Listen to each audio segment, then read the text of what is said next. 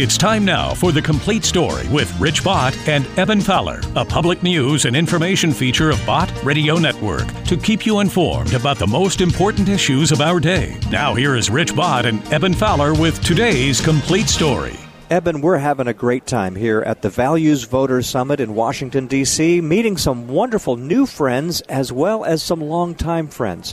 And right now with us here at the uh, the studio, with, with the studio, kind of on, studio the on the floor, right. You hear some of the noise in the background. Right. right here on Radio Row at the Values Voters Summit is Doctor Gregory Seltz, and our listeners know him as the speaker on the Lutheran Hour That's broadcast. Right. For, so, Doctor Seltz, welcome to Complete Story. Wow, it's great to be with both of you guys here. As always, love being with the Bott Network. And that's such a familiar voice. Of course, yes. The Lutheran Hour uh, at eight o'clock in the morning, Sunday morning. And what a wonderful time to have you on the program here, because this month is the five hundredth anniversary of Martin Luther and the ninety-five Theses that's on correct. The Wittenberg door. Tell us about that. Well, that's great. I mean, actually, the last three sermons on the Lutheran Hour this month are from Wittenberg. I'm speaking where Luther spoke in the churches that Luther spoke oh, in. My. And we're celebrating that incredible thing of bringing the gospel of grace alone, through faith alone, in Christ alone to the world of his time, but of course it's still being preached today. Now, you just kind of brushed over that, but I want I want our listeners to understand the, the significance of that. It's because it, it happened then five hundred years ago, and yeah. we're still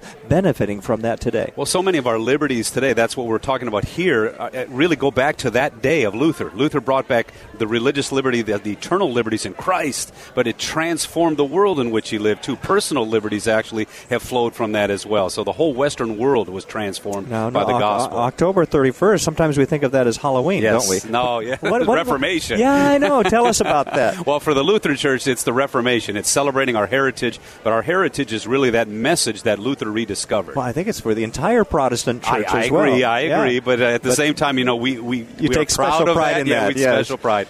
But again, it was, it was the message, and like you yeah. said, it's the message for everyone. And it transformed the world in which we live, and it transforms the hearts that we have before God. So you said the, the, the messages for the last three weeks on the Lutheran Hour have yes. been from Wittenberg. They've been from Wittenberg. We recorded them there. Uh, one was spoken in Saint Mary's. Uh, I got a chance to preach in the Castle Church, and also the Lutheran Church has a uh, chapel there as well. So Luther was a was a monk. He was a Catholic yes. monk. And simple man. Studying the Bible, he felt uh, under conviction for some of these practices that he's, he saw were at at odds yes. with what the Bible taught. He was actually serving his community. He was acting as a pastor in Wittenberg, and then he started to realize people were buying forgiveness, uh-huh. indulgences, and he said this is very destructive to their relationship to God.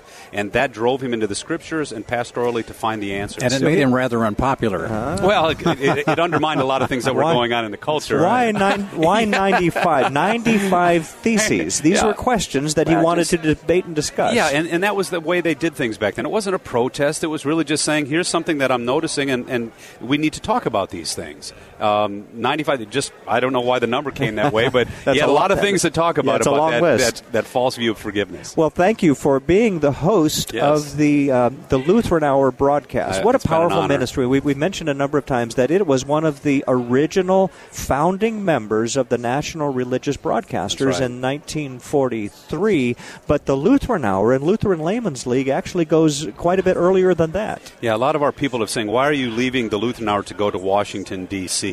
And one of the reasons why is Walter Maier, our first Lutheran Hour speaker, um, they tried to actually knock the Lutheran Hour and all religious broadcasting off the air. Yes. And Walter Maier actually had written a paper earlier called uh, Jeffersonian Freedom Principles for Religious Liberty, and that was the foundational stuff that actually started the N R B. Uh-huh.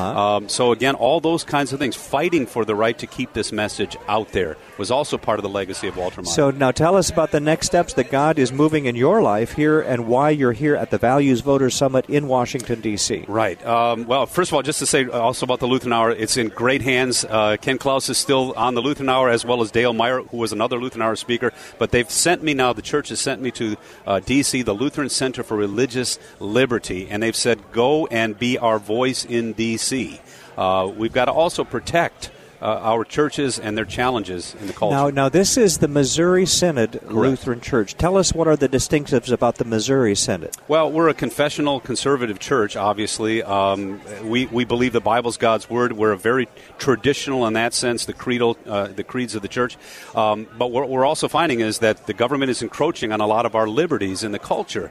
And so we've we've been a part of a lot of the uh, the battles in the courts lately. And, yes. and good news is that they've protected us. No, one. Now, you may not feel comfortable saying this, but I, I can say this, uh, but because not all Lutheran churches are the same. But, correct. But the Missouri Synod Lutheran Church is among those that have really fought for the Bible and, and stood for the authority of the Word of God. We're still a Here I Stand church. Yes. so, so the Lutheran Center for Religious Liberty, you're yes. here in Washington. What are some of the things that you are tasked with doing? What's some of the work you're going to be doing here? Well, the first thing is undergird all the good work that's going on on the Hill. There are a lot of people doing great work. We're here to be a support to them, a spiritual support. But we're also an advocate for almost three million people. We're going to be talking about religious liberty. We're going to be talking about things like family and also life. Life issues, and of course we have an educational system. We have ten universities and lots and lots of schools and preschools, so I'm here to be their voice on the Hill. We have heard some really exciting things about what's going on inside the halls of Congress and yes. with, with some of the members in, in prayer, and, and people coming in at the beginning of the week to pray about what they're going to be doing. Right. It, it's exciting. Well, when I was in New York as a missionary, we had Bible studies on Wall Street, and it's very similar. We're there to serve. We're there to care. We're there to undergird.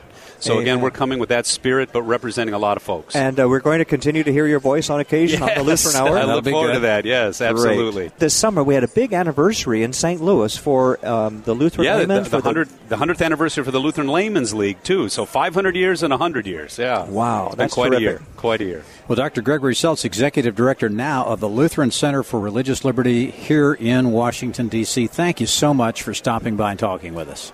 Glad to join the fight. Well, Rich, uh, we have an opportunity now to talk with Doctor Sebastian Gorka. Doctor Gorka has been seen on Fox News for a long time. He was uh, within the administration uh, until recently, and now he's doing a new work. Uh, he's with the Make America Great Again Coalition, Chief Strategist. What is what's that all about, Doctor Right, Gorka? So you've heard of these evil things called PACs and super PACs yes. that represent nefarious interests such as you know the oil industry, big pharma, the insurance industry. Uh, this is the world's first ever super Super PAC that represents the forgotten men and women who voted for the rank outsider last November to shake the establishment to its marrow and to drain the swamp. So whether you're a former registered Democrat manual laborer in the steel belt of Ohio, or whether you're a myself, you know, a Reaganaut from the nineteen eighties, this is the place where you can help effect change and support the president. And this is a, a, a PAC that's going to support anybody who wants to run against the swamp dwellers mm-hmm. and who wants to support the president in twenty eighteen. Well, Doctor Gorka, uh, I, I met with uh, a group of about a thousand uh, religious leaders in New York City uh, last summer, and uh, candidate Trump that was running for president made some promises about religious mm-hmm. liberty, about yep. appointing a pro-life, pro-family, a pro-constitution uh, appointee to the Supreme Court, yep. and and these other promises that he has fulfilled. And we are so excited uh, that with what he's doing, there's more work that needs to be done. But we're so happy to see the, the changes that, that are taking place. What what additional things, or maybe you could list some of the things that have been accomplished and then some of the additional things that are yet on the agenda? Uh, I think the best person uh, the, for, for summarizing all of the things that have been done and will be done was uh, Steve Bannon. Uh, we at six a.m., because Steve never sleeps, he, called, he texted me this morning and I called him up. And uh, we coordinated, and I said, look, I don't want to you know, repeat what you're going to say. What do you want me to talk about? What should you talk about? And he just, his speech, check it out. I'm sure it's already up online. Steve summarized everything that we have done in the last eight months inside and outside of the White House, what the president has done from the Paris Accord to UNESCO to you know revitalizing NATO. To, we've had the forty-seventh stock market record this week. My goodness. So we, we have increased the value of the stock market since January the twentieth by twenty-four percent. If if you ever met anybody who said, give me your money and I'll invest it and I'll get you twenty-four percent mm. back, you, you would know that's that's a flim-flam, that's a, that's that's a right. shell game, right? Yep. No, this is what the president has done. He's unleashed the economy. These are record-breaking numbers. So and, and, what, what we're going to do in the future is, you know, everything he promised, build the wall. We're going to, we're going to demolish Obamacare. He's already done it by breaking that state line uh, mandate. So, you know, this I know it's shocking, but this is a politician who's actually going to promise stuff and then deliver. And all of that is important about immigration, about uh, the economy and so forth. Right. But what's really important, I think, especially for our audience, is the fact that he's holding the door of religious liberty open. Yes, abso- And so there, there's a window of opportunity for the church to go through that door and do the work of the church. Right. We don't expect the president to do the work of the church, Can- but he should protect our religious liberty so that the church can do the work. Let, let, and the Johnson Amendment yes, is a wonderful thing. Massive, huge. Mm-hmm. Can, can we just remind ourselves what happened when the president made that statement on religious freedom? Who did he call up to the stage?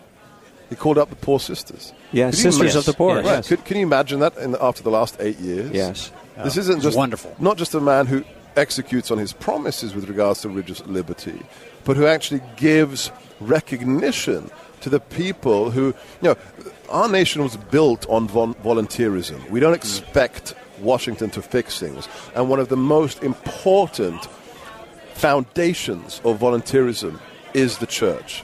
These are the people who self-mobilize to help the poor, to help the sick, to help the disadvantaged, and the president recognizes them. And that's It's a glorious day to be an American. And he recognizes our unique relationship with the land of Israel. Oh, my gosh, does he. I, again, I, I love. I, I don't, don't listen to my opinion. I always like to turn people back to the primary sources. Go to YouTube, go online, watch the video footage of the president getting off Air Force One in Israel. Watch the body language of Prime Minister Netanyahu and the, pre- and the president of Israel as they greet the president. It was like long-lost cousins. The, the, the beaming, the, the smiling faces, the body language, the hugs, after eight years of treating Israel like a pariah, oh, of yes. shunning our closest friend in the Middle East, we are back. We are standing shoulder to shoulder. And as the president said in Warsaw, let's be clear about this. We are not an interventionist uh, nation. The president is not an interventionist commander-in-chief, but he will stand shoulder to shoulder with any people, with any nation that shares our Judeo-Christian values. That's the president. Now, Doctor Gorka, after the election, this is not a time to rest, not a time to go to sleep. This is a time to continue to be engaged yes. in the battle, because the battle continues, doesn't yes. it? Absolutely, without a doubt. As, as as Steve Bannon said last year at C PAC, he said, most important sentence, he said, if you think that the establishment, the swamp, is going to give us back our republic without a fight, you are sorely mistaken. And I think twenty eighteen is the pivotal year. The the Alabama race, Judge Moore's victory, the decision by Senator Corker, who's a travesty mm. in, in the terms of a political cowardice. I understand that Marsha Blackburn is going to be running. Indeed, indeed. This is the year when we send not only a message to the swamp, this is when we change the swamp and we drain it. So don't sit back on your laurels just because you think the president's great and doing great things. Every American has a role to play in making America great again. Thank you, Doctor Gorka. Thank you. Thank you, gentlemen. And, Eben, we're back here at the Values Voters Summit here at Radio Row. And one of the people we met in the hallway is Pastor Mike Hayes, president of Churches in Covenant, a network of churches across the nation. And so also the founder of the Center for National Renewal in Washington, D C I wanted him to talk to our listeners, share with us about what is going on in that arena. Well, thank you so much, uh, Rich. It's good to see you today. And I, I want to give a, a ten-second shout-out to Christian radio. I founded Covenant Church in Dallas forty years ago last October. I was on Christian radio for thirty of those forty years. We built a church that has more than ten thousand worshipers every Sunday, and I would give most of the credit to teaching the Word on Christian radio in the Dallas-Fort Worth area. Well, God has promised that His Word will not return void. So if you've been faithful in preaching His Word, God will bring the increase. That's right. And uh, you know what? That's just wonderful, because people have a chance to listen to the radio without even darkening the doors of a church. And so if they're curious about what the Bible has to say, they're curious about what the gospel is all about, they can just tune in. And once they hear it, then they can say, I need to go to that church, or I need to be involved in a church. I need, Absolutely. I need more. And that's why Christian radio can be a funnel to get people into Bible-believing churches. Well, well, tell us what your organization does. The Center for National Renewal was birthed out of my concern for the nation. I think we're fighting for the soul of our nation. So what I did is, at the end of forty years after founding Covenant, I turned the church to my son, who's doing an awesome job. The church is doing great. So we opened the Center for National Renewal here on second street, right by the Capitol. And the four things we're doing is we opened an intercessory or prayer mm-hmm. group, which has grown to three hundred fifty thousand across the nation. And oh, I let them know, right. yeah, in, in since October, three hundred fifty thousand. And uh, so what I do is I do an update about what's going on in D C and that here's what we need to be praying about this week. And we're getting tremendous response. Our second word is reconciliation, Rich. We've worked in this arena for thirty years. Our church is very multicultural. Yeah. And this is a problem like in heaven. Our nation right now. Kind of like heaven. Heaven is kind of multicultural. Kind of like heaven. So we uh, we work in reconciliation work. Uh, we just uh, filmed a television special that I was invited to at the King Center in Atlanta last week uh, talking about this because our nation is divided. And I want to just say one word about this, guys, about reconciliation. I came from a, I'm a first-generation Christian. My parents were not uh, were not raised as Christians, and they were saved when I was two years old. So there was racism in our family. It was, they were not mean people, they were not hateful people, but every joke told was at the expense of some other race, and it was just typical activity that people involve themselves in when they're not believers. Mm. So when God broke my heart for the races and showed me, then here's what happened. I went into a place where I believe maybe one hundred million Christians in America are at right now, and that is this. I don't hate anybody. So, I mean, that's got to be good enough. It's not good enough. I was in yeah. a place where I could say, I don't hate anybody, but I didn't realize that God had called me not just to not hate, but to actively work to heal. That's a whole different oh, level. Because mm. love is an action word. It is. The third one is education, and this one is why we're here and why I'm here right now. I do a show of hands at every pastor's conference that I teach at now, Rich, and there's, honestly, I was shocked by this. There's never less than fifty percent of the pastors in a room at a, at a leaders' conference when I say, how many of you have never been to the nation's capital? It's never less than fifty percent has never even visited here. So then I talk to them about the importance of being here. God said to Joshua, everywhere the sole of your foot treads, I'll give it to you. There's something about walking a place, mm-hmm. driving a stake in a place. We can't just turn the nation's capital over to no, whosoever will. Absolutely We not. have to be here. Mm-hmm. That's mm-hmm. right. All right. And then what's the next? The next, next one is influence, which is really born out of that because, like, we have a tour of forty pastors coming next week. Mm-hmm. When they finish four days of immersion in our history, our roots, Christian, the Judeo-Christian ethic, why America is what it is, when they go back home, they're going to get involved in what I... I call now influence missions, which is, what about our school board? David Barton told me the other day he had a lady elected to the school board in a city with fifteen votes. Wow. Nobody cares about it, but it's important. It is Absolutely. important. So tell us, how, what's your, what are your impressions now? Is this your first Values Voters Summit? It is. Okay, it is the first one. What are, how are you finding it? I, I think it, great people have really enjoyed having a booth here and meeting people as they come and go, and I, I have enjoyed it. All I'll right. definitely be back. Pastor Mike Hayes with Center for National Renewal in D C Thanks so much. Thank you, guys. Well, Rich, this is going to be the last segment of the last of four programs of The Complete Story from Washington, well, D C And you saved the best for last, well, Evan. Yeah, you know, I, I went out and I found this guy that, that was wandering around on the floor here. His name is uh, Tony Perkins, I think. That's right. This has been an outstanding conference, and the man behind it all is uh, Tony Perkins, the That's president exactly of right. the Family Research Council and the host of the Washington Watch broadcast, right. which you hear every day on Bott Radio Network. Yeah, we're so glad that you were able to take a little time out of this crazy schedule to be with us. Yeah, I was just standing over there in the corner thinking of what I could do next. But uh, it's great to have Bott Radio here, and I want to thank you all for uh, being the uh, the host of Radio Row here at the Values Voters Summit, and uh, great to have you all broadcasting. This has been such a strategic location for us. We've had an opportunity to get some really wonderful interviews that we've shared with our listeners. Now, this is is this the tenth uh, Values Voters? Twelfth. The twelfth. A now, dozen. I, I remember when it started, and it was an idea that you had, and, and how it's grown and expanded. What what stands out at this year's Values Voters Summit above all the others? Well, it it, it continues to grow and reach more people, and, and this is a, uh, a truly a coalition effort. If you look at all of our sponsors, I mean, this is not just the Family Research Council. We're kind of the, the engine behind it, and, and it was it was our idea twelve years ago. But, you know, we have a host of sponsors that are part of this. This truly is a coalition effort of social, conservative, evangelical, Catholic organizations that want want to make sure that our values continue to be articulated. And these are American values. These are values that made America great. Mm-hmm. And uh, as we heard from uh, President Trump, who came here and spoke, he said, you know, this is a new day. We're going to make America great. And I think he, he came here Uh, to communicate to this group because he understands. Well, that, that has to be one of the standouts. That's the very first time a sitting yes. president has right. spoken. Well, in the course of the last eight years, we uh, we wouldn't have had the uh, the sitting no, president come no, and, uh, no, no, and, no. and speak here. But he came as a as a candidate last year, and he he promised if he won, he'll be back. And, and he kind of promised that he might come back yeah, next year. Yeah, he was. I was standing there in the wings, and he said, now, if I came this year, do I have to come next year? Can Somebody I get a year no. off? I said no.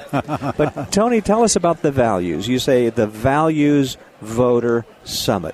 Um, in other words, are these voters that put Their, their their religious values, they're they're ahead of, of other right. things? I mean, that's a that's a good question. This the term actually was given birth um, back in uh, two thousand six. It was an amazing thing that happened in the, or actually two thousand four, when George W. Bush uh, won his reelection. There was this, uh, the media all of a sudden started talking about values voter. There was a, a exit polling showed what motivated people in their selection for president, and it was the value set. So they started to call them value voters. And, and, and these voters, we, are not monolithic, that we only think about social issues like the life issue, the marriage issue, human sexuality, the family. That's not the only thing we're care- we care about. I mean, you've heard foreign policy discussed here. You've heard economic issues discussed here. However, the prism, the, the, the, the worldview which we see these things are through a set of transcendent values which emanate from truth. And that's the, uh, it's like a Microsoft operating system. It's always in the background, and it's the processing of all of these other Now, George issues. Barna spoke last night, and he had something to say in his research about the people in the pews. They want their pastor to speak to these issues that they're confronting in society right. and hear what the Bible has to say. And the Bible has something to say about economics, Absolutely. about taxation, about foreign policy, about Israel, and all of these things, in addition to marriage and life and family. What's called a biblical worldview, yeah, and and yeah. how are you going to get it if you're not getting it from your pastor? You know, uh, your Bible study. You know, and, and individuals should take this on on their own, but pastors should be reinforcing it in the churches. Our Sunday school literature should be reinforcing it. You're not going to get a biblical worldview from M S N B C. Mm-hmm. Now you can get the. The, the counter, you see that, you say, that's not what I need. Uh, the same thing with C N N. Even Fox is not going to give you a biblical worldview. That's where the pulpit comes in. And from for, for, for years in this country, that's where people went to get their news and to understand the events of the day according to Scripture. Now, Doctor Everett Piper spoke about um, some of the criticism. Sometimes people say, oh, you're getting too political. The church shouldn't be involved in politics and so forth. And he said the church, his particular denomination, the Wesleyan denomination, was started because of Of the slavery issue, right. and their their pastors wanted to speak out on the evils of slavery, and uh, so uh, the, the same types of things are happening today.